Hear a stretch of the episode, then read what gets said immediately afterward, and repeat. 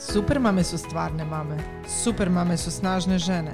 Super mame su zajednica žena koje se međusobno podržavaju. Super mame. Autentične i bez tabua. Slušajte podcast Super mame. Iskreno o majčinstvu.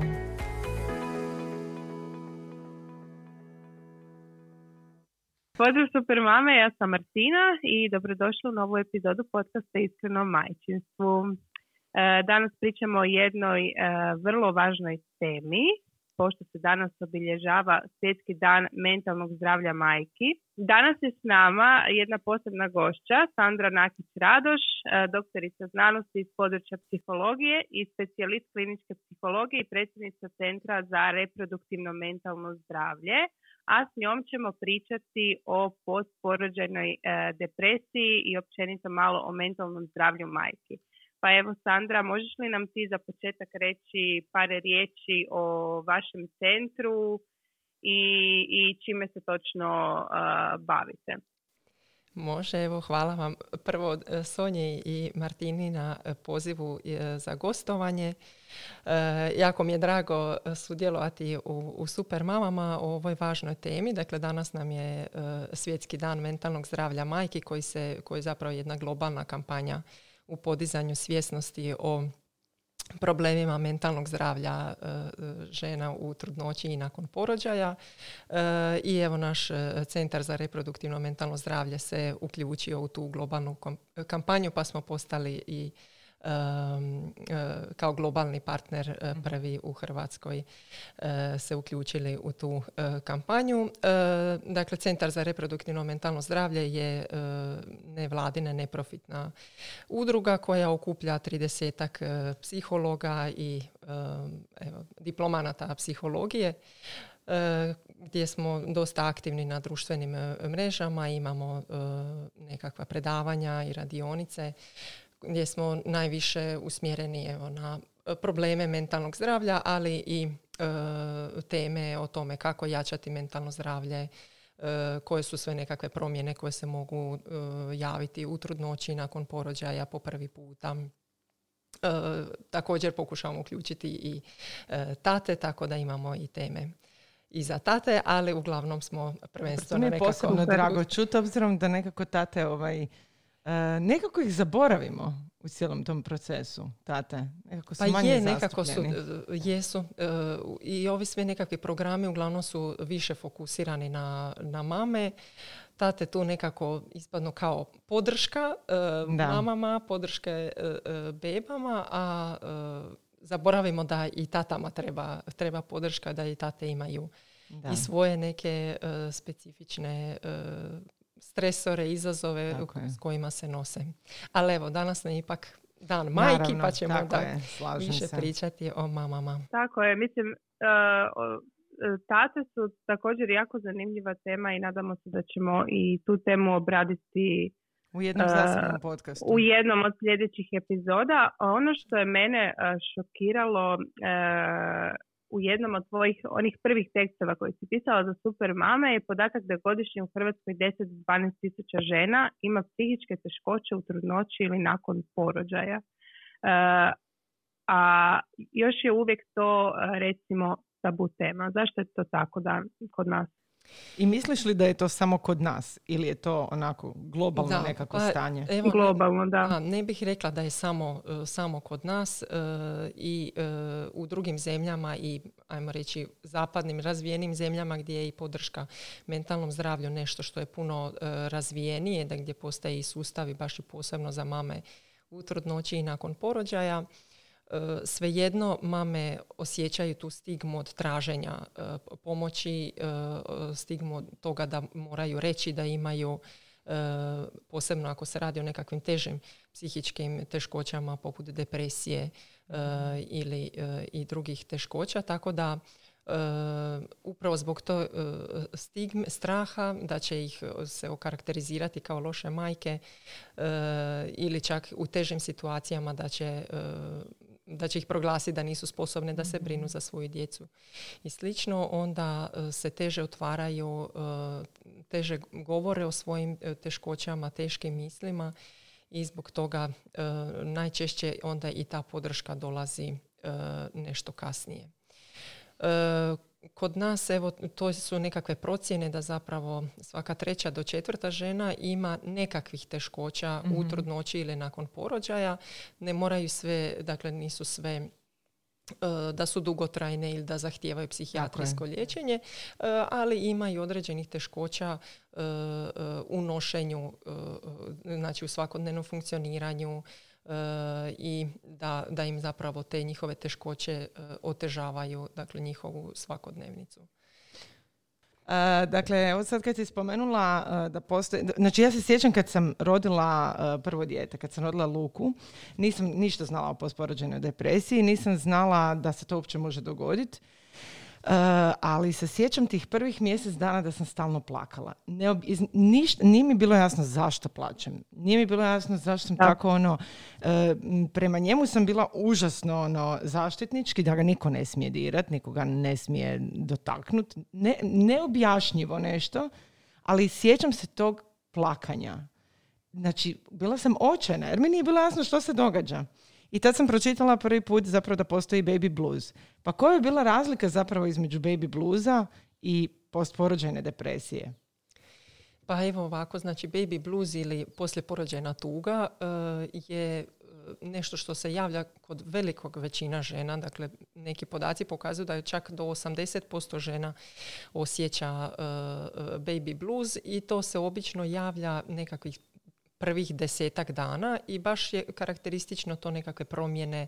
Znači ne samo tuga i plakanje, nego čak i nagle promjene mm-hmm. raspoloženja. Jedan tren tako, što kažeš, znači plačeš, drugi tren e, vidiš nešto e, predivno pa te nasmije. Mm-hmm. E, dakle, jako e, su karakteristične te brze e, promjene. promjene i, e, dakle, i, znači ne samo tuga, nego i nekakva radost i zahvalnost zbog beba, ali onda u drugom trenu plačeš, a zapravo ne znaš zbog čega. I to nekako se istraživanja kažu da je zapravo zbog e, nagle promjene hormona nakon e, razine hormona koja opada nakon, nakon porođaja i da je to nešto što spontano prođe. Mm-hmm. Naravno nekako je poželjno podrška obitelji da. i u tome i e, naravno puno je olakšavajuće kad znamo da je to normalno.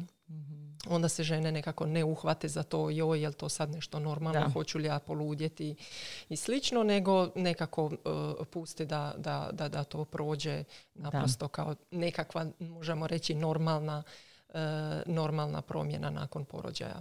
Međutim, kod dijela žena se javlja depresija i to ne mora nužno biti odmah nakon, nakon mm-hmm. porođaja, dakle može biti i par mjeseci kasnije. A može kod nekih žena se javlja i u toku prve godine djetetovog života. života, tako da se može javiti i kasnije. I ono što je ipak velika razlika što kod uh, depresije uh, je to uh, ta uh, tuga, uh, bezvoljnost, nedostatak interesa, dakle to je nešto što, što uh, prevlada, što traje uh, većinu dana i da traje najmanje nekakvih dva tjedna. Mm-hmm.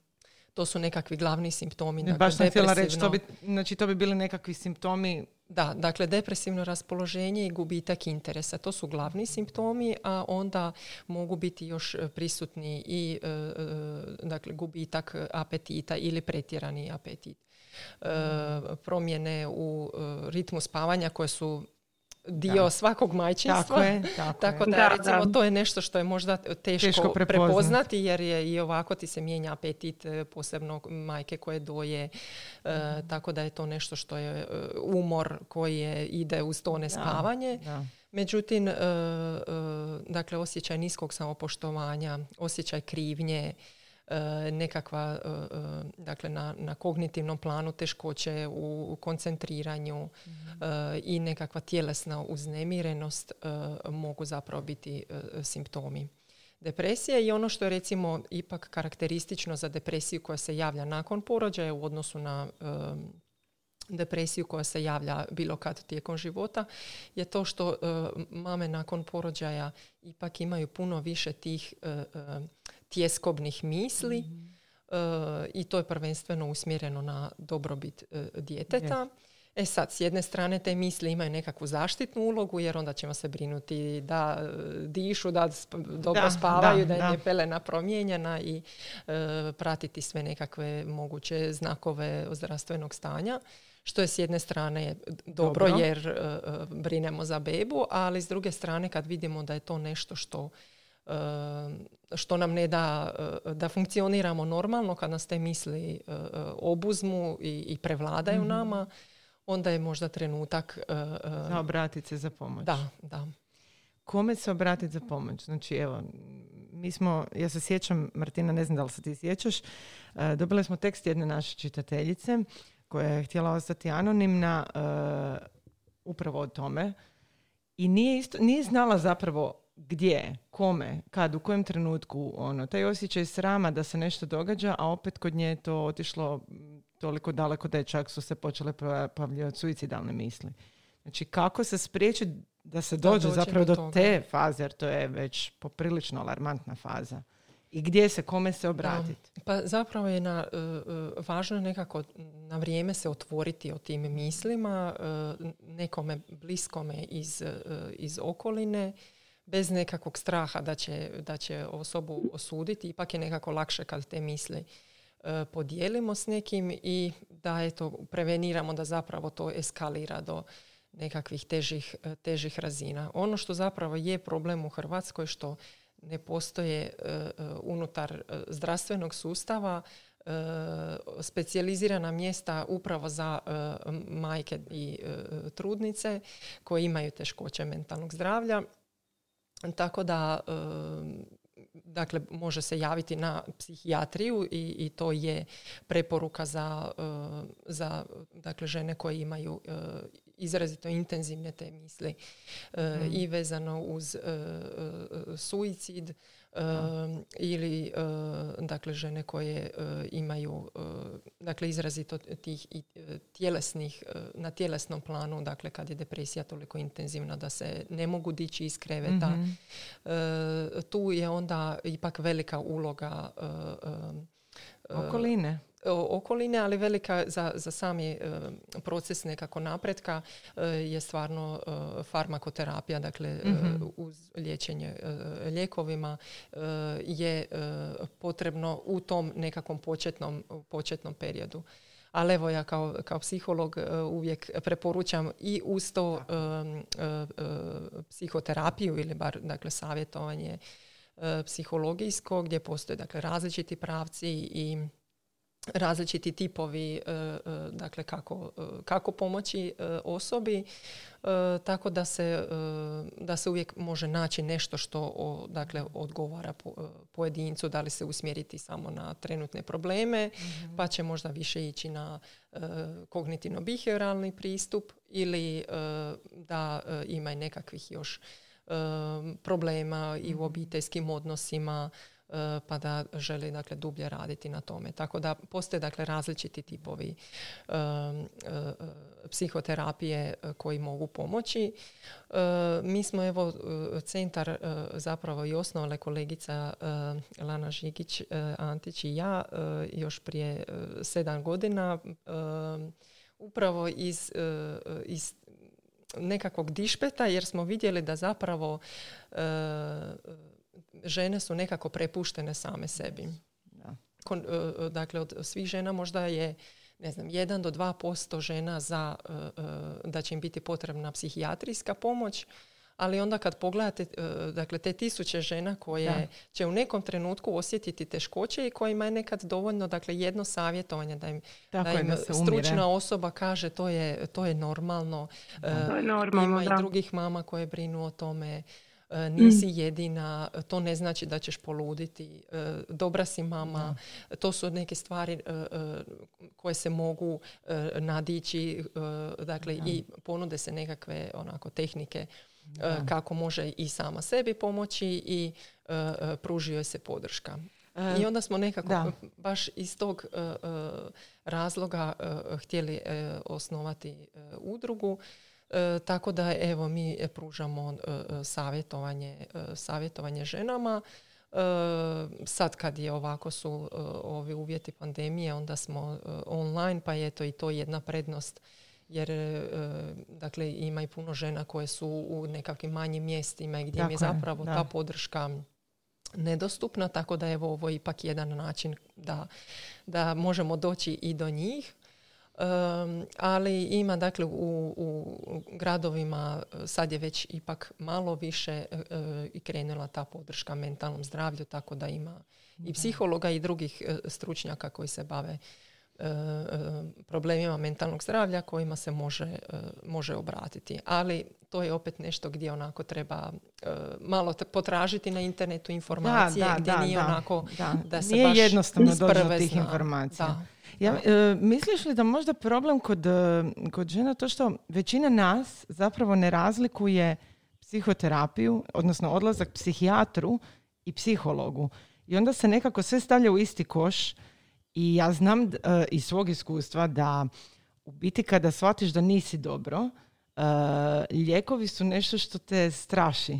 Jel? Imamo tu užasnu stigmu od lijekova, a zapravo ne mora nužno znači da ako se obratiš nekome za pomoć, da to odmah nužno znači da ćeš završiti na farmakologiji, da ćeš biti, ne znam, jel, sve ono što se priča, jel, kad se počne biti nekakva terapija teža. Zapravo, koja je razlika između odlaska psihologu i odlaska psihijatru?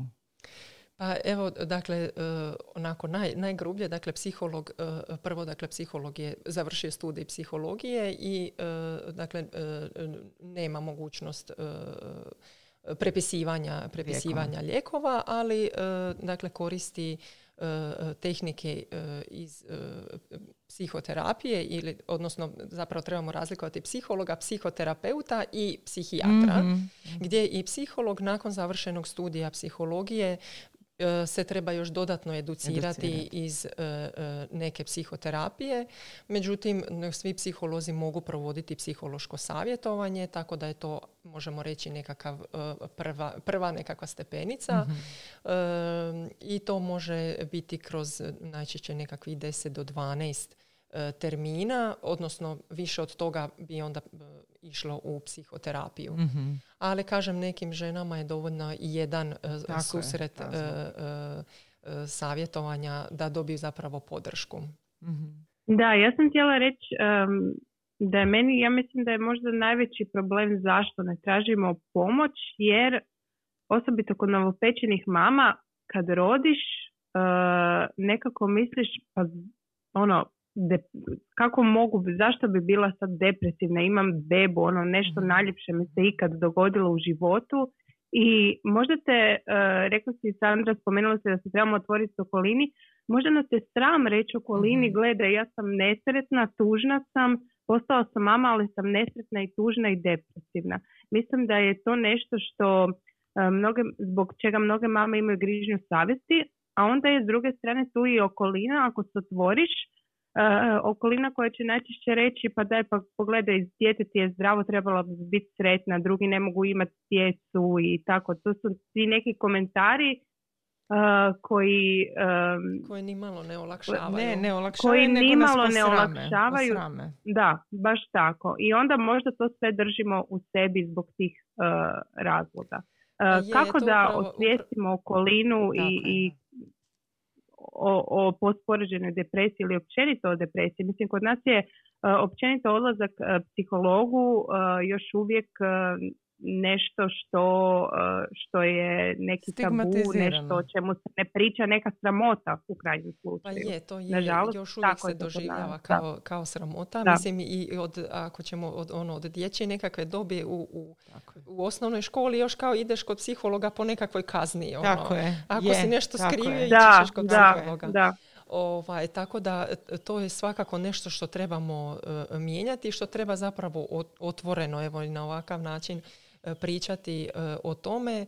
Um, teško je otvoriti se i svojoj okolini, uh, upravo ako očekujemo da će biti, da ćemo dobiti takve nekakve komentare, tako da je možda nekad i lakše otvoriti se potpuno nepoznatoj, nepoznatoj osobi koja će imati uh, uh, i znanja i, i nekakav senzibilitet da, da pristupi tome na jedan otvoreni način i, i bez, bez tog posramljivanja. Ono što, što ipak treba ovdje primijetiti je to, dakle, taj osjećaj krivnje koje mame imaju. Posebno, dakle, kad govorimo o depresiji, taj osjećaj krivnje je jedan od simptoma. I to je zapravo problem, jer te upravo taj simptom je dio, dio te kliničke slike, a upravo te to sprečava da potražiš Tako je, pomoć. Da. To je kao da, ne znam, začarani krug. Ono, padneš, slomiš nogu i onda kažeš, aha, ali ne mogu odšetati do, do, doktora. do doktora jer me boli noga. Ali mislim, radi da. toga upravo trebaš pomoć. Je li? Tako da treba, treba je to posvijestiti, znači ne samo mamama, nego, nego općenito okolini da... da je to nešto š- s čim se sve mame uh, muče, da. Znači ne samo koje imaju depresiju, nego sve mame stalno se nešto preispituješ, jesi li dobro napravio, jesi li dovoljno napravio, da, da. jesi li ovo treba ovako ili onako. Uh, I posebno je to u tom nekakvom prvom početnom razdoblju smo jako usmjereni i na dijete i uh, naprosto je taj ulog je preveliki jer je to da. odgovornost za, za malo živo, živo biće. Dobro, što se može dogoditi u slučaju ako to držimo u sebi i, i ne radimo ništa što se toga tiče? Može li postpoređena depresija proći sama od sebe ili, ili je potrebno zaista uh, ju liječiti? Može li da, da. Mislim, sve, proći sve ovisi, recimo nakon dakle, nekog perioda? Da. Ovisi, uh, ovisi naravno od slučaja do, uh, do slučaja, dakle to, to prođe kroz neko vrijeme. Uh, ali uh, se može, može se javiti uh, opet kasnije potaknuto nekakvim drugim stresnim događajima uh, iz okoline. Da. Tako da uh, neke istraživanja su pokazala da opet uh, to može i potrajati duže. Tako da uh, zaista sve ovisi od slučaja do slučaja, ali uh, nekako evo u današnje vrijeme gdje to ipak je na dohvat ruke je ta pomoć uh, dostupna. Uh, nekad se treba potruditi više doći, potražiti informaciju, doći do nje, ali uh, evo stvarno nekako bi uh, bilo uh, tužno i za društvo i za sve da, uh, da mame ostanu same u toj, u toj boli i u tim uh, crnim mislima. Tako da ih, evo, potičem i ako ima mame koje i sad slušaju uh, da, da, se jave, da se jave za pomoć. Uh, dakle, uh, Teško je te misli sve nositi, nositi sama i um, evo, ne samo dakle, mi u, u centru, već uh, ima i uh, stručnjaka i profesionalaca koji se bave time i drugdje u Hrvatskoj javite se, nemojte, nemojte se nosi, mučiti same. E, s tim mučiti mislima. same, točno, da. točno. U biti taj osjećaj samoće u tome samo dodatno uh, otežava cijelu situaciju. Da. Da, da, samo nekako vu, osjećaj napuštenosti, još... osjećaj napušten, napuštenosti. Da. Jedno od pitanja koje smo dobili je jesu li žene koje možda pate povremeno od depresije prije, prije znači trudnoće i jesu li sklonije postporođajnoj depresiji? Jesu. Dakle, istraživanja sva pokazuju da, da jesu. Dakle, žene koje su ranije imale depresiju ili depresija u trudnoći koja koja isto često ostane pre, neprepoznata jer se govori zapravo o da, to sam također htjela da spomenemo da. trudničku depresiju. Da, da, da. I evo sad su i nove smjernice ovaj, uh, američkog psihijatrijskog društva koje ima propisano cijelu knjigu o svim mogućim teškoćama mm-hmm. uh, koje se mogu uh, kod ljudi javiti uh, je u zadnjoj verziji promijenilo da nije poslijeporođena depresija nego peripartalna depresija, što zapravo znači depresija koja ima početak u trudnoći ili nakon porođaja. I evo, neki dan sam pročitala novo istraživanje koje pokazuje dakle, da e, većina žena zapravo već e, e, im započnu teškoće u trudnoći. Tako da e, je to zapravo onda i dobar trenutak jer u trudnoći nekako žena još uh, uvijek ima više vremena posvetiti se da. sebi i svojim mislima, tako da je zapravo možda dobar onda uh, trenutak da se već i u trudnoći uh, osvijesti ta, te teškoće uh, i onda radi na njima dok, uh, dok ne postanu još, je, još, još intenzivnije. Teže. Međutim, ja znam da, da žene koje su ranije imale teškoća, posebno dakle de, de, depresivne prirode, pa onda strahuju hoće li imati poslije porođajnu depresiju. Tako da, evo, i pričanje o ovakvim temama je dobro, ali znam da ima i dio tako žena je. Kojima to potakne dodatni tako strah. Tako trigger bude. Strah, mm. hoće li se to njima javiti.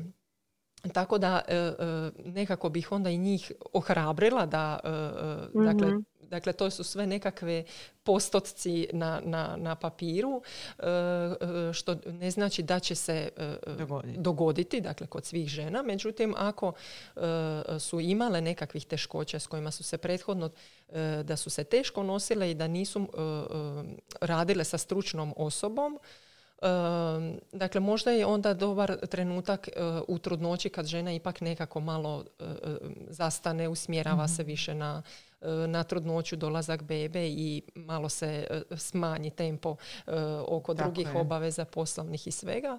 Možda je to onda dobar to trenutak uh, da se nekako, uh, možda je to i dovoljno kroz, uh, kroz jedno savjetovanje tako ili je. više, uh, da se nekako ohrabri, da vidi koje je to teškoće ranije imala, što je potaknulo te probleme ranije i koje su onda nekakve uh, strategije, tehnike kako ona može sama, uh, sama sebi pomoći, uh, ohrabriti se, a i onda ipak nekako kad ima taj kontakt od ranije, tako ako je. i dođe do nekih teškoća, lakše, lakše će se, se nazove. Da, da, da. Je, to je istina. Pa evo, baš jedno od pitanja je bilo e, kako pristupiti narednoj trudnoći e, u periodu, e, znači nakon Znači, poslije već jedne preživljene postporođajne depresije i postporođajne anksioznosti. Znači, ako smo već prošli tu postporođajnu depresiju i nakon druge trudnoće, uh, Kužim, kako, šta hoćeš kako reći. se pripremiti, da, kako da, se znači, pripremiti, često se žene boje u biti previ... ponovnog, ponovne pojave postporođajne da, da, depresije. Po, ponovnog da, vraćanja da. postporođajne depresije. Kako se onda ohrabriti uopće ostati trudna? Znam da se meni jedna mama bila javila sa tim pitanjem da se jednostavno boji uopće ostati trudna jer e, netko tko možda nije to prošao ponovno. to stanje, to ne može razumjeti. To je jako teško stanje, užasno je mračno Tako stanje. Je, da. E, ponovno prolaziti kroz to, čovjek nekad ima osjećaj da nema snage. Opet, opet za to. Da, posebno kad, dakle, kad imaš još malu bebu, kad odnosno dijete. I, i starije dijete i, i, i malu bebu i nekako... Uh, je, dakle, to je u ljudskoj prirodi izbjegavati uh, nešto što te može dovesti mm-hmm. do toga. A opet mame uh, imaju nekakve uh, planove od ranije za obitelj, koliko žele djece. I onda je zapravo nekako um, uh, tužno da ih to, uh, da ih to sprječava. Um, ali, dakle, ako žele ili da su uh, ostale uh, trudne i da bi uh, htjele nekako uh, prevenirati da ne dođe opet do uh, teškoća, uh, evo opet nekako preporučam zapravo onda mm-hmm. e, obratiti se za, e, za savjetovanje i onda se radi zapravo na, e, na jačanju, dakle gledaju se one nekakve pozitivne e, strane, e, dakle kako se osoba e, što je, mm-hmm. kako se pozitivno nosi sa problemima, mm-hmm. št, kako može nekad e, i tražiti pomoć e, drugih, jer mame isto znaju, sklone su tome da sve preuzmu na, yeah. na sebe mm-hmm. e, i da nekad e, i kad imamo podršku, odnosno imamo okolinu oko sebe koja bi htjela pomoći, ali možda ne znaju kako, e, onda mi trebamo dalje preuzimamo. Da, da. Mi dalje preuzimamo, tako da nekad za neke stvari, dakle, trebamo vidjeti što je ono što samo mi možemo, uh, što je ono što može i netko drugi i onda uh, te stvari nekad uh, delegirati drugima. Uh, da, da, to da. je u prirodi nas mama. Evo, ja se sjećam kad sam bila uh, sa jednom našom blogericom, treće dijete mm. je tad rodila. Bili smo na kavi, znači to je banalan primjer. Ali samo čisto primjer koliko mi na sebe preuzimamo jer sve možemo same. Ulazile smo u trgovinu. Dakle, ona je za ruke držala dvoje djece. Jedno je bilo u nosiljci, ona je jedno za ruku držala i gurala je kolice. Ja kažem, daj čekaj, ja ću ti otvoriti vrat. Ne mogu sama. Znači, to je tako banalan primjer, ali mi to radimo aha. sa svime. Realno. Da, da, to je od, od tih sitnica tako do je. onih velikih stvari. Do velikih stvari. Da, da. Ono, tako da... Zašto, zašto imamo, kao da imamo taj strah da ako kažemo da nešto ne možemo same, da smo onda, ne znam, ono, ne znam, razgolitile, ono, gotovo je. Priznale da. smo da smo slabe. A mislim, to je tako ljudski. To je tako ljudski i ne samo to, znači nije uh, znak slabosti, nego, nego naprosto ne moramo sve same. Da, dakle, da. možemo, ali ne, ne moramo. moramo. Mislim da, da je to nekako jako važno ovaj, uh, i da onda za te nekakve uh, manje stvari da uključujemo druge tako ljude. Je. Jer to može biti i jedan i, i, i val pozitivnosti, onda će se tako i je. ne znam, i prijateljice koje će, ne znam, pričuvati starije dijete, mm-hmm. uh, ili će pričuvati mlađe dijete dok ćeš ti se malo posvetiti starijem djetetu, uh, ili ne znam, teta, uh, uh, baka, djed, znači netko da. iz, iz obitelji zapravo će vrlo rado htjeti provesti tako to vrijeme je. ili ne znam, učiniti nešto konkretno. Mm-hmm. E, tako da, evo, trebamo se i mi nekako ovaj, uhrabriti u tome da to ne znači da nismo sposobne, da, da nismo dovoljno dobre majke, nego naprosto da, eto, ne moramo sve. Da. da, pa ono što kažu za odgoj djeteta potrebno je selo, ali problem je što danas to selo više nemamo. Mislim, mnoge majke se žalje, žale kako su u biti usamljene i kako nemaju nikoga oko sebe. Evo recimo, to je bio i jedan, uh, uh, jedan moj problem. Ja ovdje uh, u Italiji nisam imala baš nikoga, muž je radio do navečer. Uh, meni je recimo prva godina majčinstva, osobito ti prvi mjeseci, meni je to bio toliko jedan usamljeni period i nekako sve je bilo na meni. Kako si olakšati ako stvarno nemamo pomoć, ničiju pomoć? Kako si u tom slučaju olakšati? Što možemo napraviti? Pa evo nekako ono što kad govorimo općenito o, o podršci, e, treba razlikovati onu nekakvu instrumentalnu podršku, dakle to materijalnu, e, dakle može biti i onda materijalna kao financijska, mm-hmm. e, ili instrumentalna to da ti netko ode u dućan, da ti donese okay. nešto. E, a s druge strane imamo e, dakle jednu emotivnu podršku, Inform, informacijsku podršku koja je isto jako važna, dakle da, da znamo mm-hmm. informacije o tome što možemo očekivati u majčinstvu i slično. Ali ova emotivna podrška je jako, jako važna i, i nešto što nam uvelike može olakšati. Dakle, to je ona nekakva topla riječ. Tako je.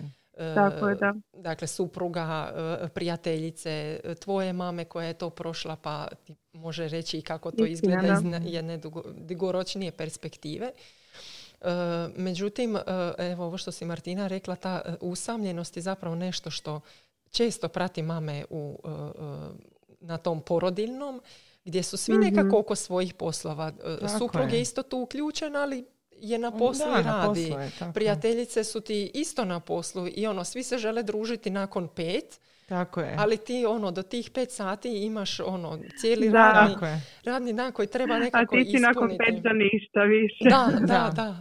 da, da. Točno. Tako da tu treba nekako biti i aktivan u tom traženju. Evo, to je nešto što je prednost onda modernog doba, što imamo e, društvene mreže e, i gdje se žene da. ipak okupljaju e, Uh, i, i evo i, i super mame kao jedno mjesto gdje uh, onako topline uh, i uh, podržavajuće okruženje. Pa evo upravo iz tog razloga je, su, su super, super mame nastale. Mislim, nastale su baš u periodu ove naših moje usamljenosti, da.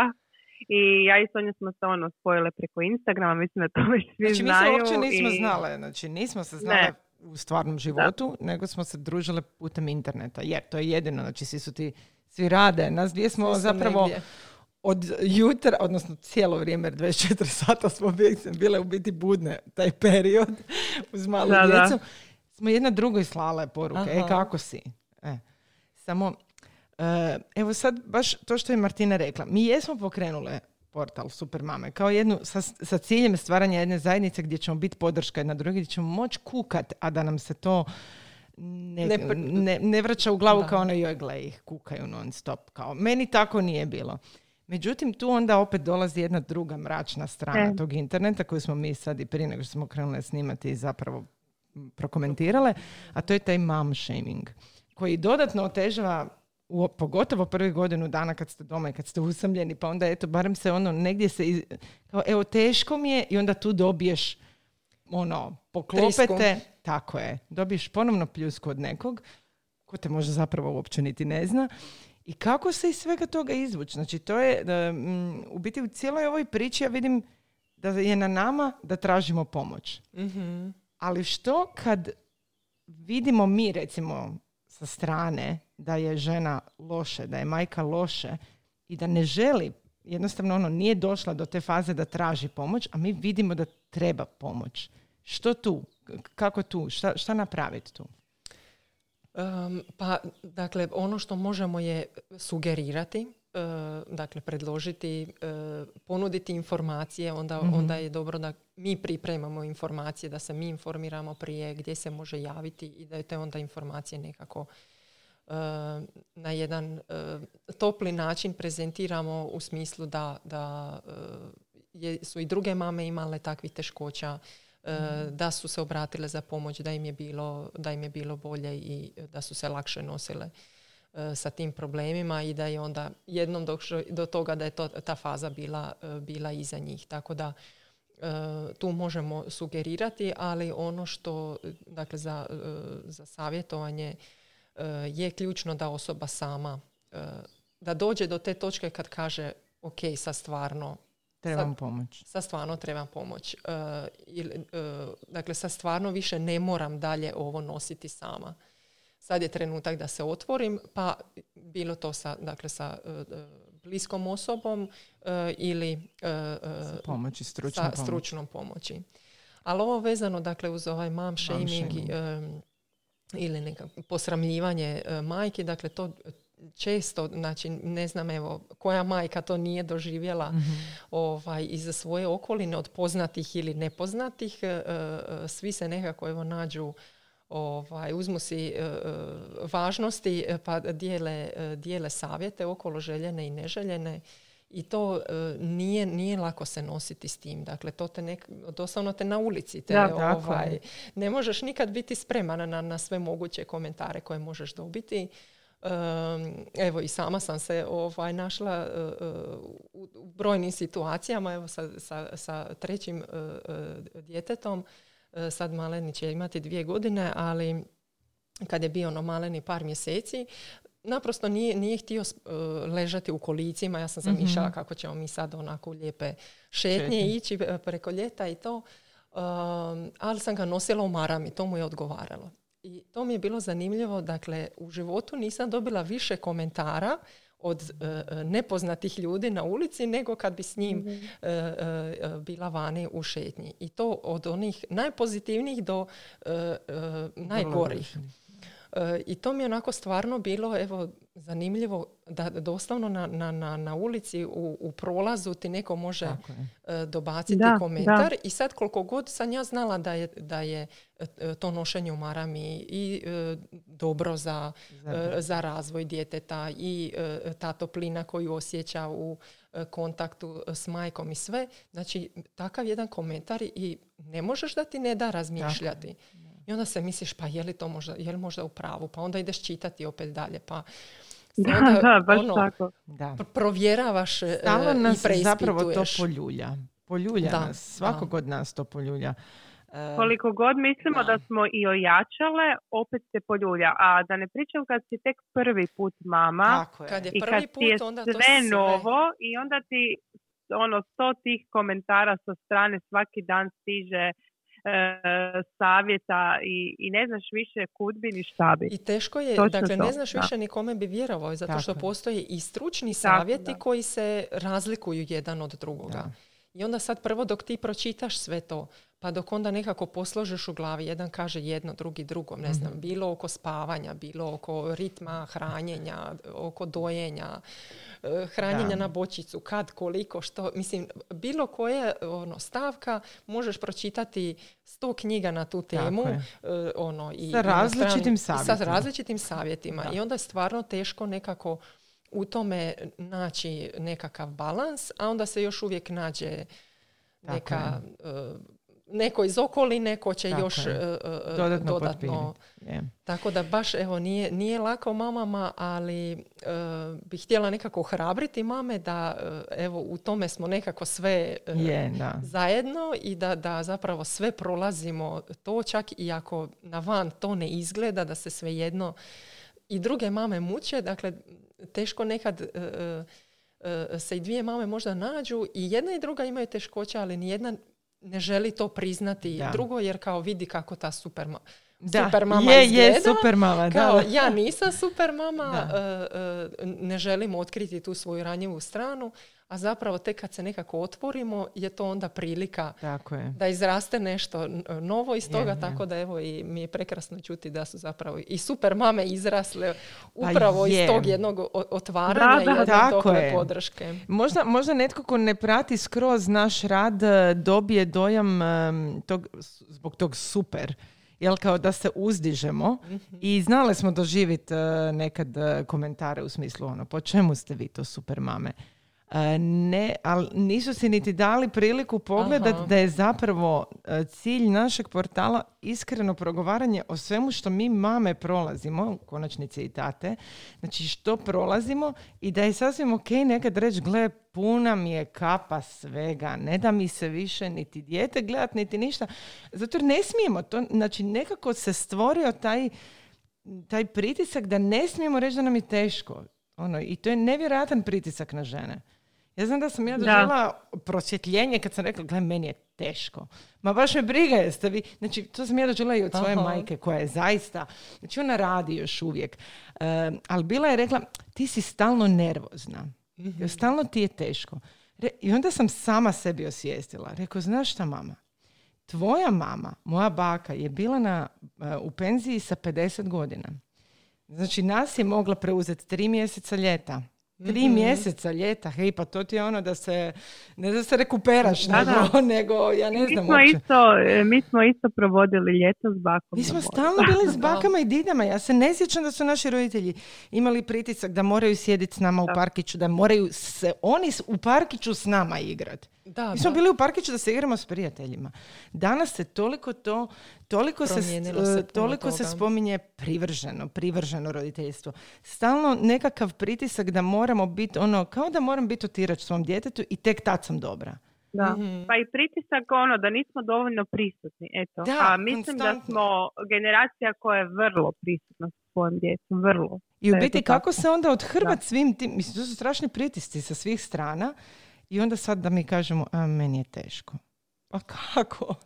Da, da, baš, baš je teško je na, na, na, na nekoliko razina. Da. Dakle, prvo je o, ovo što si rekla zapravo t, um, tih promjena koje su generacijske Tako promjene. Je, to su baš generacijske promjene. I Tako je, da. Uh, um, ovo što je si, Martina, ti spomenula, uh, dakle, potrebno je cijelo selo da odgoji mm-hmm. dijete, ali mislim, tog sela više nema. nema. Dakle, puno obitelji je, dakle, daleko od svojih baka, baka i djedova koji su ipak nekako tu, mm-hmm. onako na, najlakše za, za uskočiti. Tako da teško je sa te, dakle, na toj svakodnevnoj razini od toga kako ćeš ti obaviti nešto, pa onda moraš vući svu djecu da ideš Tako nešto obaviti, i ono od takvih nekakvih kao sitnica mm-hmm. do, do, do velikih stvari, ali zapravo se pokazalo da upravo te nekakve sitnice su ono što nam čini život stresnim. Dakle, puno više osjećamo stres zbog tih nekakvih svakodnevnih stvari i manjih stresora koji su onako kontinuirano tu, um, nego kad dođe nekakva, dakle, velika promjena s kojom se onda kao svi se fokusiramo pa se nosimo s tim. Mm-hmm. Ali ovo kad je ono na, na razini svakodnevnoj, to je baš, baš je teško. Tako da i onda još... Um, Dakle, ovo gdje se nekako, dakle, puno se priča o roditeljstvu i to je, dakle, super. Dobro, da, Dobro je da se priča da. i, dakle, postoje i puno nekakvih konkretnih stvari što se može raditi sa djecom, kako poticati njihov razvoj. Ali uh, možemo, dakle, upasti u tu drugu zamku, dakle, da se stalno preispitujemo uh, je li to dovoljno dobro, da. jer, mislim, ne, ne možemo biti dvadeset četiri sata dnevno, dakle, čak i kad smo dvadeset četiri sata dnevno, opet, opet imamo osjećaj kao je. da to opet nije, neće biti u nekom segmentu da nije dobro. Um, ovo je ipak, ovo što kažeš, ono, dođeš u park pa opet ti možeš, moraš zabavljati dijete. Uh, dakle, treba stvarno tražiti nekakvu granicu uh, zdravu, dakle, gdje ćemo uh, biti uz dijete, ali da mu puštamo i taj prostor da se ono mora samo Uh, naučiti nositi s nekim stvarima. I često evo, i roditelji se znaju ono pretvoriti u, u ono nekakve kućne zabavljače, dakle yeah. non stop iniciranja nekakvih igara, aktivnosti yeah. i sve. Uh, I onda djeca se zapravo ne znaju, ne znaju nositi sa dosadom. Je, tako je. Uh, a dosada je zapravo uh, jedno super motivacijsko stanje, mm-hmm. jer te, uh, dosada te pokreće na nešto. Da. I, tako da tako mi trebamo da. nekad djetetu uh, dopustiti da osjeti i dosadu, pa da mm-hmm. onda pokrene se samo nešto raditi. Naravno, to sve ovisi o r- razvojnoj fazi djeteta, tako da manje tako dijete... Je, naravno.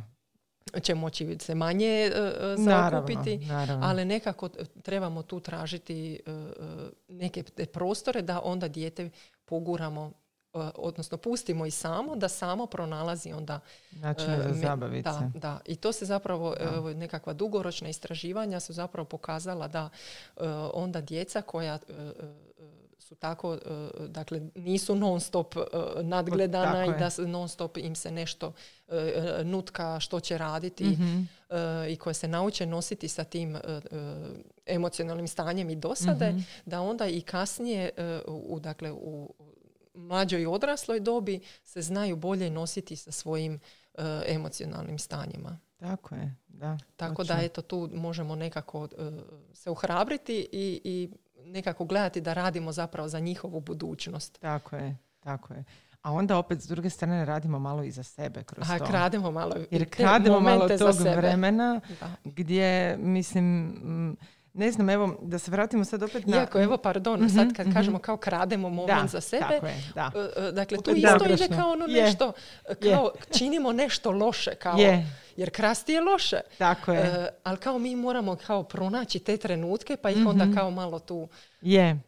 Što je. je isto zapravo krivo, nego je. dakle, naprosto tako da bismo je, bili da. dobra mama svoje djeci, dakle, moramo brinuti i uh, za sebe. I sad uh, svaka mama treba naći zapravo način to to. koji funkcionira mm-hmm. za nju i za njenu obitelj. Dakle, u kojem trenutku uh, i kad, ali dakle, dugoročno to je nešto zapravo na čemu trebamo raditi. Što trebamo osvijestiti, dakle, to ne mora biti uh, uh, sad, da ne znam ja, će mama ići uh, svaki tjedan u naravno, spa, naravno. ne znam, dakle, to, uh, to je uh, izvedivo, dakle, neizvedivo, neizvedivo ni financijski, je, ni vremenski, ni ne znam da. ja. Um, ali eto, upravo kako nas i ti nekakvi svakodnevni stresori muče na dnevnoj razini, tako je zapravo dobro i na svakodnevnoj razini imati te neke male ispušne ventile, dakle trenutke kad ćemo biti sami sa svojim mislima ili ćemo se nešto tjelesno uh, aktivirati da, da, da, da, i to je. ne mora biti sad, ne znam ja, da smo utrenirani neki ono fit, nego uh, doslovno, doslovno prošetati sama, ako nam paše prošetati, da, otići da. u tu šetnju. Tako je, tako je. U biti to je sve sad ono, uvijek se vraćamo na isto, to je ta grižnja savjesti i kako, kako ovaj ne... ne izgovarati sve ovo sa tom krađom, kradem da. vrijeme za sebe i sve, u biti to same sebe trebamo malo tu ispraviti.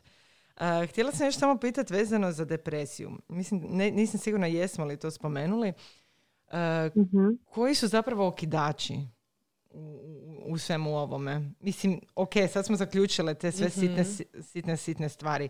Međutim, baš za postporođajnu depresiju ili tu depresiju koja se da, javlja u da. trudnoći, koji su okidači? Pa evo, dakle, uh, dakle, istraživanja su još uh, mm-hmm. dakle, nedosljedna po tom uh, pitanju i uh, zapravo uh, ne možemo reći da, da za sve žene uh, vrijedi, su, isto. vrijedi isto. Dakle, uh, nekako ih dijelimo zapravo od onih nekakvih uh, bioloških rizičnih čimbenika, psiholoških i uh, socijalnih. Uh, od bioloških, dakle, uh, zapravo dolazi, kod nekih će to biti, dakle, upravo taj uh, okidač, uh, dakle, promjene uh, hormona koje se odvijaju. Mm-hmm. Međutim, puno toga mi je zapravo još ne znamo jer su ti sustavi toliko kompleksni, dakle, na, na uh, neurokemijskoj osnovi, mm-hmm. Uh, uh, genetskoj, uh, tako da, evo, tu zapravo je uh, veliki broj istraživanja, još uvijek se uh, istražuje i, i radi na tome jer je to zapravo toliko uh, kompleksno i veliki broj uh, čimbenika mm-hmm. tako da je teško otkriti. Dakle, čak i za jednu ženu, dakle, koju imamo ispred sebe, teško je do kraja reći, e, to je sad zbog toga i toga. Tako. Međutim, dakle, kombinacija tih nekakvih uh, uh, bioloških čimbenika, osjetljivosti na, na, na hormonalne promjene uh, i od ovih psiholoških čimbenika, dakle, ako je žena imala ranije nekakvih uh, teškoća, uh, dakle, depresivnosti, anksioznosti, Uh, ako ima uh, nisko samopoštovanje, dakle već je sklonija tome da se onda uh, mm. uh, sklonija i samookrivljavanju uh, i uh, dakle pretjeranom preispitivanju koje, mislim, sve mame naprosto to ide sa ulogom mame da ćeš se preispitivati. Jel? Međutim, ko nekako uh, ima taj osjećaj niskog samopoštovanja, onda, uh, onda to sve nekako, svaka ta sitnica puno više Najljepno onako udari, udara ovaj, Tako je, tamo, gdje, tamo gdje boli. E, I od ovih socijalnih čimbenika je zapravo, dakle, nekakva slaba socijalna podrška, ali i, dakle, niski socioekonomski status, financijske teškoće koje, evo, u ovo doba pandemije, Tako dakle, je. gdje zapravo tek možemo i očekivati još ekonomsku krizu koja će ovaj, Uslijediti. uslijediti nakon svih ovih promjena, tako da, da to zasigurno nešto što uh, nimalo ne olakšava, olakšava situaciju. Tako je. Tako da, evo, koje je kompleksno, mm-hmm, mm-hmm. kod nekoga može utjecati jedno, kod nekoga, je, kod nekoga drugo. Je. Ali evo, nekako uvijek volim naglasiti no. i one uh, pozitivne aspekte, da, da svi zapravo... Uh, Dakle, da nosimo u sebi jednu otpornost na, na životne nedaće, e, neki više, neki manje, u nekom trenutku života e, si jači, u nekom trenutku si slabiji. Dakle, to je sve nešto što, mm-hmm. što se mijenja, ali na čemu i možemo e, raditi i e, gdje se možemo ohrabrivati. E, tu se, evo, jako važnim pokazalo e, to samo suosjećanje. Da mi često uh, imamo uh, osje- suosjećanje za druge uh, i za svoje bliske i općenito, općenito za druge, a da smo prema sebi uh, najgori kritičari. I ako se nešto dogodi, ne znam, dakle, samo se trebamo zapitati uh, što bi rekla svojoj najboljoj Tako prijateljici je. da je u toj istoj situaciji. I za nju bismo sigurno imali i toplu sigurno. riječ ohrabrenja i rekli bi joj da se to događa svima, mm-hmm. i da smo tu da je pomognemo i da će proći to uh, i uh, da bude nježna prema sebi. Mm-hmm. I zapravo bismo sve to trebali reflektirati na, na sebe, sebe. Uh, i sve te tople riječi usmjeriti mm-hmm. i samoj sebi. Tako da nekako trebamo njegovati to samo suosjećanje, Za, e, smanjiti kritičnost prema sebi, e, smanjiti da, ta nekakva visoka očekivanja koja e, e, kao da se sve više i više podižu. Dakle, to je ona nekakva negativna ne. strana socijalnih mreža, dakle, gdje ono, vidimo te super mame, lijepo obučene, djeca mm-hmm. na, nasmijana, čista naravno, da, je, da. E, ušminkana i, i to, ali trebamo opet posvijestiti da su to momenti. Uh, i, i, evo, i tu mi je onako super taj val uh, uh, i na Instagramu uh, mm-hmm. uh, reality uh, versus uh, Instagram. Je, tako je. Uh, uh, dakle, gdje mame onda uh, i prikažu i sliku i kako izgledaju da. i ne znam i gdje imaju celulite. Evo, pričali smo o celulitu. ovaj, i, uh, ne znam, i za tu jednu kao super sliku nasmiješene obitelji gdje je još da. ono trideset slika tako gdje je svak ono, trči iz tako kadra, gleda u drugom smjeru i slično. Već na tim nekakvim malim sitnicama vidimo da ono što vidimo na, kao tu nekakvu sliku, da to nije puna slika stvarnosti. Naravno. E, međutim, teško je, teško je oduprijeti se tim nekakvim visokim pritiscima, visokim standardima, e, ali evo, ipak trebamo se nekako krenuti tome i biti, biti nježne prema, prema samima je, sebi. Tako je. Evo, hvala. Aha, ne znam, Martina. Ja bih još samo... Ajde, ajde, da, ajde. Imamo još uh, samo par pitanja, uh, mislim uh, dva, tri. Uh, uh, jedna mama je spomenula neko istraživanje prema kojem uh, veću šansu za oboljenje od postporođajne depresije imaju roditelji blizanaca i trojke. Je li to istina? Pa evo, ja moram reći u istraživanjima svojima da se e, nisam bavila posebno tom tematikom, međutim e, istraživanja neka zaista pokazuju da majke e, dakle, iz više plodnih trudnoća, dakle sa blizancima ili više, e, da imaju e, veće šanse da će imati teškoće mentalnog zdravlja. Čak sam pročitala da e, je i veći rizik e, za razvod e, kod roditelja, dakle, koji imaju blizance. Ono što je zasigurno je teško, dakle, kad imaš jedno dijete, posvetiti se, zadovoljiti sve te potrebe, dakle sve ovo što smo, o čemu smo pričali, a onda kad je njih još dvoje ili mm-hmm. više, dakle naprosto ne, ne, ne stižeš. Dakle, teško je podijeliti tu, tu pažnju, i ne samo pažnju, nego vrijeme, dakle ne, ne možeš se klonirati na, na, na dvije strane da možeš biti jednako sa svakim djetetom.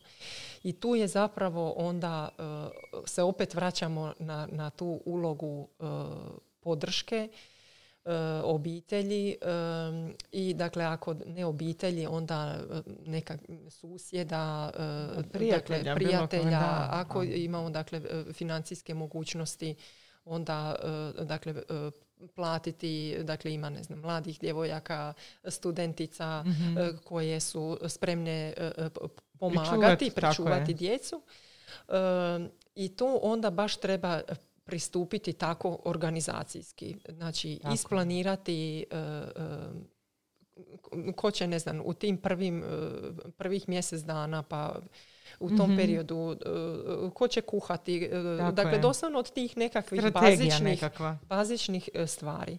I to je zaista, zaista je teško. Dakle, mislim i u obiteljima koji ima više djece, ali drugačije je kad svako dijete odrasta nekim svojim tempom, pa je već onda usvojilo ja. i dakle, na nekakvoj višoj fazi razvoja, ali ovo kad su tako mali, dakle, to, dakle evo, roditelji mm-hmm. kažu da nekako to prve tri godine da je stvarno izuzetno teško, yeah. a da onda postane dakle, prekrasno jer su dakle, djeca toliko povezana yeah. i oni su onda jedan drugome, jedan drugome zabava. I... Yeah. Ja to vidim po svojoj dvojici, tako da apsolutno je da. tako.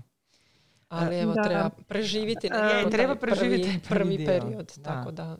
Spomenula si još vezano za sljedeće pitanje, to smo već spomenuli da u biti u hrvatskom zdravstvenom sustavu nema neke podrške za mame uh, koje prolaze kroz postporođajnu depresiju. U biti uh, ova mama je pitala zašto kod nas nema rutinskog skrininga za postporođajnu depresiju na ginekološkim pregledima. Da, to je nešto zapravo o čemu smo uh, razmišljali uh, jer to dakle vani nešto što je već dakle uvedeno je evo u susjednoj Sloveniji recimo ima. Ono što je uh, dakle A, o čemu treba razmišljati o, o tome dakle da uh, nije samo taj dio uh, dakle da se da se radi screening, nego onda trebate imati i organiziran sustav kome uputiti majku za koju dakle, utvrdite da ima teškoća. Međutim, evo nekakvi koraci idu u tom smjeru, tako da evo i u Zagrebu u Domu zdravlja Zapad znam da se takav jedan projekt pokrenuo. Dakle, već je bilo prije, prije par mm-hmm. godina i mislim da se sad, koliko sam čula, kao aktivirao mm-hmm.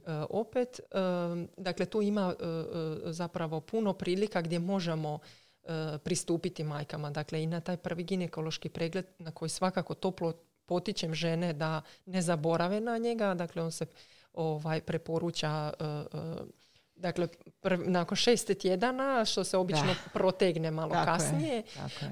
Um, ali, dakle, to je jedna prilika. Druga je također, dakle, žene možda čak neće otići tako brzo na svoj pregled, ali će ići kod Sa pedijatra. Bedom, tako. tako da je i tu jedna prilika uh, i kroz oblik patronažne skrbi, dakle gdje tako. ipak patronažna sestra dolazi u obitelji, to je možda i najbolja prilika tako. jer vidi nekako majku u njenom okruženju koliko, koliko se lako ili teško nosi sa, sa situacijom. Tako da evo to je svakako nešto što predstoji zapravo za promjenu u, unutar sustava kao tako jedno je. Poboljšanje u tom smjeru. Ali evo, da. Moram reći da sam tu dio jednog uh, uh, europskog projekta uh, koji se baš bavi uh, peripartalnom depresijom uh, i uh, da upravo sad počinjemo raditi na tim izradnji uh, uh, smjernica za uh, postupanje i za, i za screening uh, i za tretman uh, depresije u trudnoći i nakon porođaja, gdje nam je plan upravo onda te smjernice uh, podići na tu razinu da to postanu uh, nacionalne smjernice mm-hmm. u uh, svim zemljama Europske unije. Tako da evo nekako ra- radimo uh, na tome, ali uh, teško je, teško je mijenjati, mijenjati sustav, sustav. Pogotovo tromi sustav, ali dobro je, opet je pozitivno, pa ćemo se fokusirati na pozitivno, da se nešto pokušava napraviti. Da, tako da mislim e, da je ovakve nekako i, i udruženje i roditelja, mm. dakle nekako što, bolje zapravo onako mijenjati sa više strana tako i, je, tako i je. Vršiti i pritisak nekad. Je, da. Tako da nam to svima predstoji. Zadnje pitanje, zadatak. Ako imamo vremena, je povezano možda i s našim partnerima. Um, ova mala je pitala uh, za postporođajnu depresiju muževa. Znamo kad je naš partner loše i mi smo loše, pa to je sve nekako i povezano. Odnosno, pitanje je bilo kako im olakšati period nedostatka spolnih odnosa nakon poroda. O tome se malo priča, to njih pogađa fizički i mentalno, a s druge strane opet mi mame možda tu nosimo opet tu neku grižnju savjesti ako nismo spremni uh, napraviti ono što bi njima trebalo. trebalo. Pa, mislim, da, u, uvijek je neugodno o tome razgovarati, a da. Realno gledajući to je, ja mislim, jedan jako veliki Svako problem delika. Svakog para koje počinje od rođenja djeteta i onda se nastavlja valjda dok djeca ne odsele pa, iz kuće. Znači čak ne bih rekla od rođenja djeteta, da. Nego već i u trudnoći. I tako je, smo, tako ovaj, je. Tako i, je. I radila sam jedno istraživanje o uh, uh, intimnim odnosima mm-hmm. u trudnoći i zapravo se pokazalo da već u zadnjem tromjesečju uh, posebno tate imaju strah uh, da bi odnos mogao uh, potaknuti prijevremeni mm-hmm. porođaj ili da će uh, beba dobiti nekakve infekcije i slično. Da. Uh, što dakle ako je trudnoća uh, zdrava i da dakle nema nikakvih teškoća je Tako sasvim je. Sigurno uh, imati odnose u trudnoći. Uh, ovo je jako zanimljivo pitanje zato što uh, dakle, kad govorimo o, o posleporođajnoj depresiji, upravo zato što se nekako povezuje sa porođajem, pa se onda mm-hmm. implicira da je to samo kod majki, međutim uh, može se depresija nakon porođaja mm-hmm. javiti i kod uh, očeva uh, u nešto uh, manjem uh, postotku, ali uh, se može javiti uh, i kod njih i uh, dakle uh, nekakvi uh, češći uh, okidači kod očeva uh, su uh, i depresija uh, partnerice. Tako da je zapravo se tu, uh, ovo što si rekla, lako u, u, upadne mm-hmm. u taj jedan začarani uh, krug. Da, da. Uh, I kod očeva također može pridonijeti upravo i to, dakle, promjene u uh, seksualnim odnosima uh, koji onda na njih uh, dakle, mogu, mogu tako utjecati. Dakle, to je nekako zapravo ostaje svakom paru da, da odluči. Ono što je zapravo važno je nekako otvoreno razgovarati u tome. Dakle, ako se majka ne osjeća spremno Tako. Za odnose, onda je važno nekako da par razgovara o tome. Tako. Jer vrlo lako se upadne u tome da svatko misli o tome što ovaj drugi misli mm-hmm.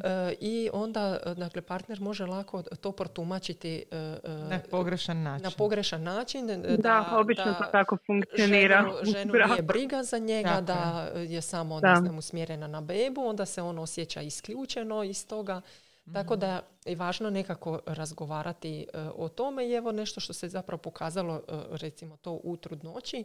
Uh, ispitivali smo također dakle, i uh, uh, koliko često parovi uh, imaju odnose uh, i koliko su zadovoljni odnosima i ispitivali smo i tome, uh, to koliko su oni zadovoljni uh, komunikacijom, Tako je, prisnošću da, sa, da. Sa partnericom i slično i pokazalo se da je kod očeva dakle, učestalost je povezana sa zadovoljstvom odnosima, ali zapravo puno više, veću ulogu je imao taj osjećaj prisnosti i intimnosti, dakle koji ne mora biti, nije samo dakle taj fizički, fizički aspekt, dakle, nego da, da nekako, dakle može biti i kroz zagrljaj i kroz nekakvu tu otvorenost i prisnost, nekako da eto ono, sad zajedno smo u tome, mm-hmm.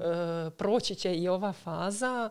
Uh, ali evo, dakle, velika je promjena uh, kad, dođe, kad dođe beba, je baš onako za, za sve. Međutim, uvijek je nekako važno uh, otvoreno, otvoreno pričati, puno toga se onda otkloni teškoća i prevenira. Tako je. E, nadam se da vam je ova epizoda bila korisna. Mame, tražite pomoć, pričajte, uh, otvoreno pričajte, delegirajte. I, i budite nježni prema sebi. Uh, Sandra, gdje, mi ćemo ostaviti sve podatke, možda gdje vam se mame mogu javiti, uh, gdje vas mogu naći. Online smo na, na, na društvenim mrežama i na Instagramu da. I Faceu, ali nam se mogu javiti, dakle, najbolje putem maila. Tako da, evo, super mame, znajte da su i tu super psiholozi dakle, za vas dakle. I druge super mame. I da to nije sramota, tražiti pomoć je. Nije sramota. Da, dakle. To je upravo zapravo znak, uh, znak jakosti tako. Da želiš nešto dobro učiniti za sebe, a onda i za svoju obitelj. Eto, mislim da nismo mogli idealnije završiti ovaj podcast. Uh, hvala ti što si došla. Hvala uh, vama na pozivu. Da. Hvala, drage žene, što ste nas slušale i uh, lijepo vas pozdravljamo. Brinite o sebi. Tako je. Pozdrav. Možete. Bog. Bog.